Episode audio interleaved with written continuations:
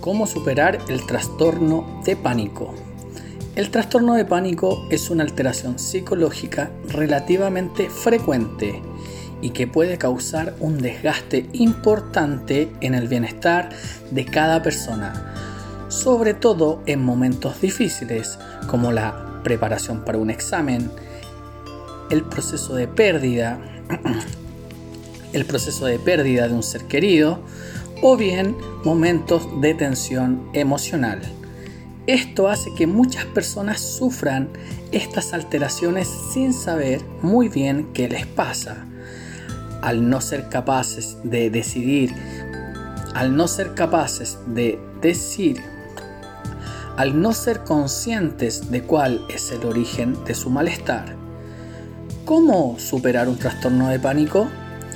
Estos son algunos consejos que le daremos en psicología a Ricardo H para hacer frente a este famoso trastorno. Número 1. La importancia de acudir a psicoterapia. El trastorno de pánico es lo suficiente. El trastorno de pánico es lo suficientemente complejo como para acudir a terapia psicológica lo antes posible, especialmente al notar cada uno de sus síntomas.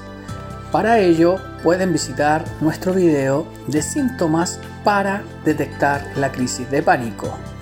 Es cierto que por sí mismo no presenta un peligro inmediato para la salud de quien lo experimenta y que a pesar de que muchas veces vaya acompañado de una sesión de presión en el pecho o de palpitación del corazón de manera aguda, estos no van a provocar un ataque cardíaco ni tampoco problemas respiratorios severos. Es simplemente una respuesta emocional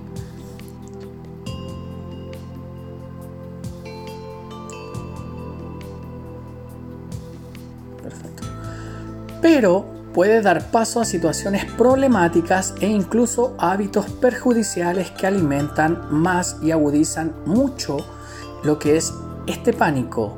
Por ejemplo, fobias, adicciones, trastornos del ánimo, etc. Por eso, si crees que estás experimentando algunos de los síntomas mencionados en el video anterior, es importante que actúes cuanto antes y acudas a profesionales de la salud mental. Si es el caso de que si es el caso de que has desarrollado si en el caso de que has desarrollado trastorno de pánico, recibirás un diagnóstico correspondiente y ese será el momento de disponer de una asistencia psicológica adaptada a tu caso. En cuestión de pocas semanas podrás notar las primeras mejorías significativas dado que en psicoterapia se ha mostrado que dado que la psicoterapia dado que la psicoterapia se ha demostrado de manera científica que es un método eficaz al momento de intervenir mencionado trastorno. Número 2. Debes evitar las sustancias adictivas. Se ha visto que el consumo habitual de sustancias adictivas hace que aumente significativamente la probabilidad de sufrir un trastorno de pánico y otras alteraciones relacionadas con la ansiedad. Evita esta clase de productos.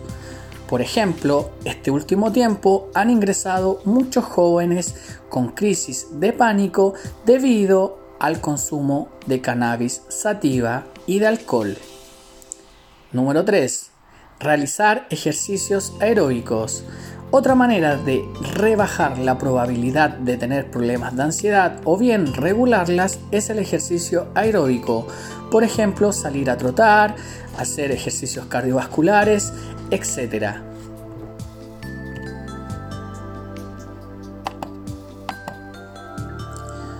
Número 4. Dormir bien. Algo tan sencillo como dormir lo suficiente contribuye mucho a reducir las posibilidades contribuye mucho a reducir las probabilidades de experimentar de manera habitual los síntomas, los síntomas del... Ah.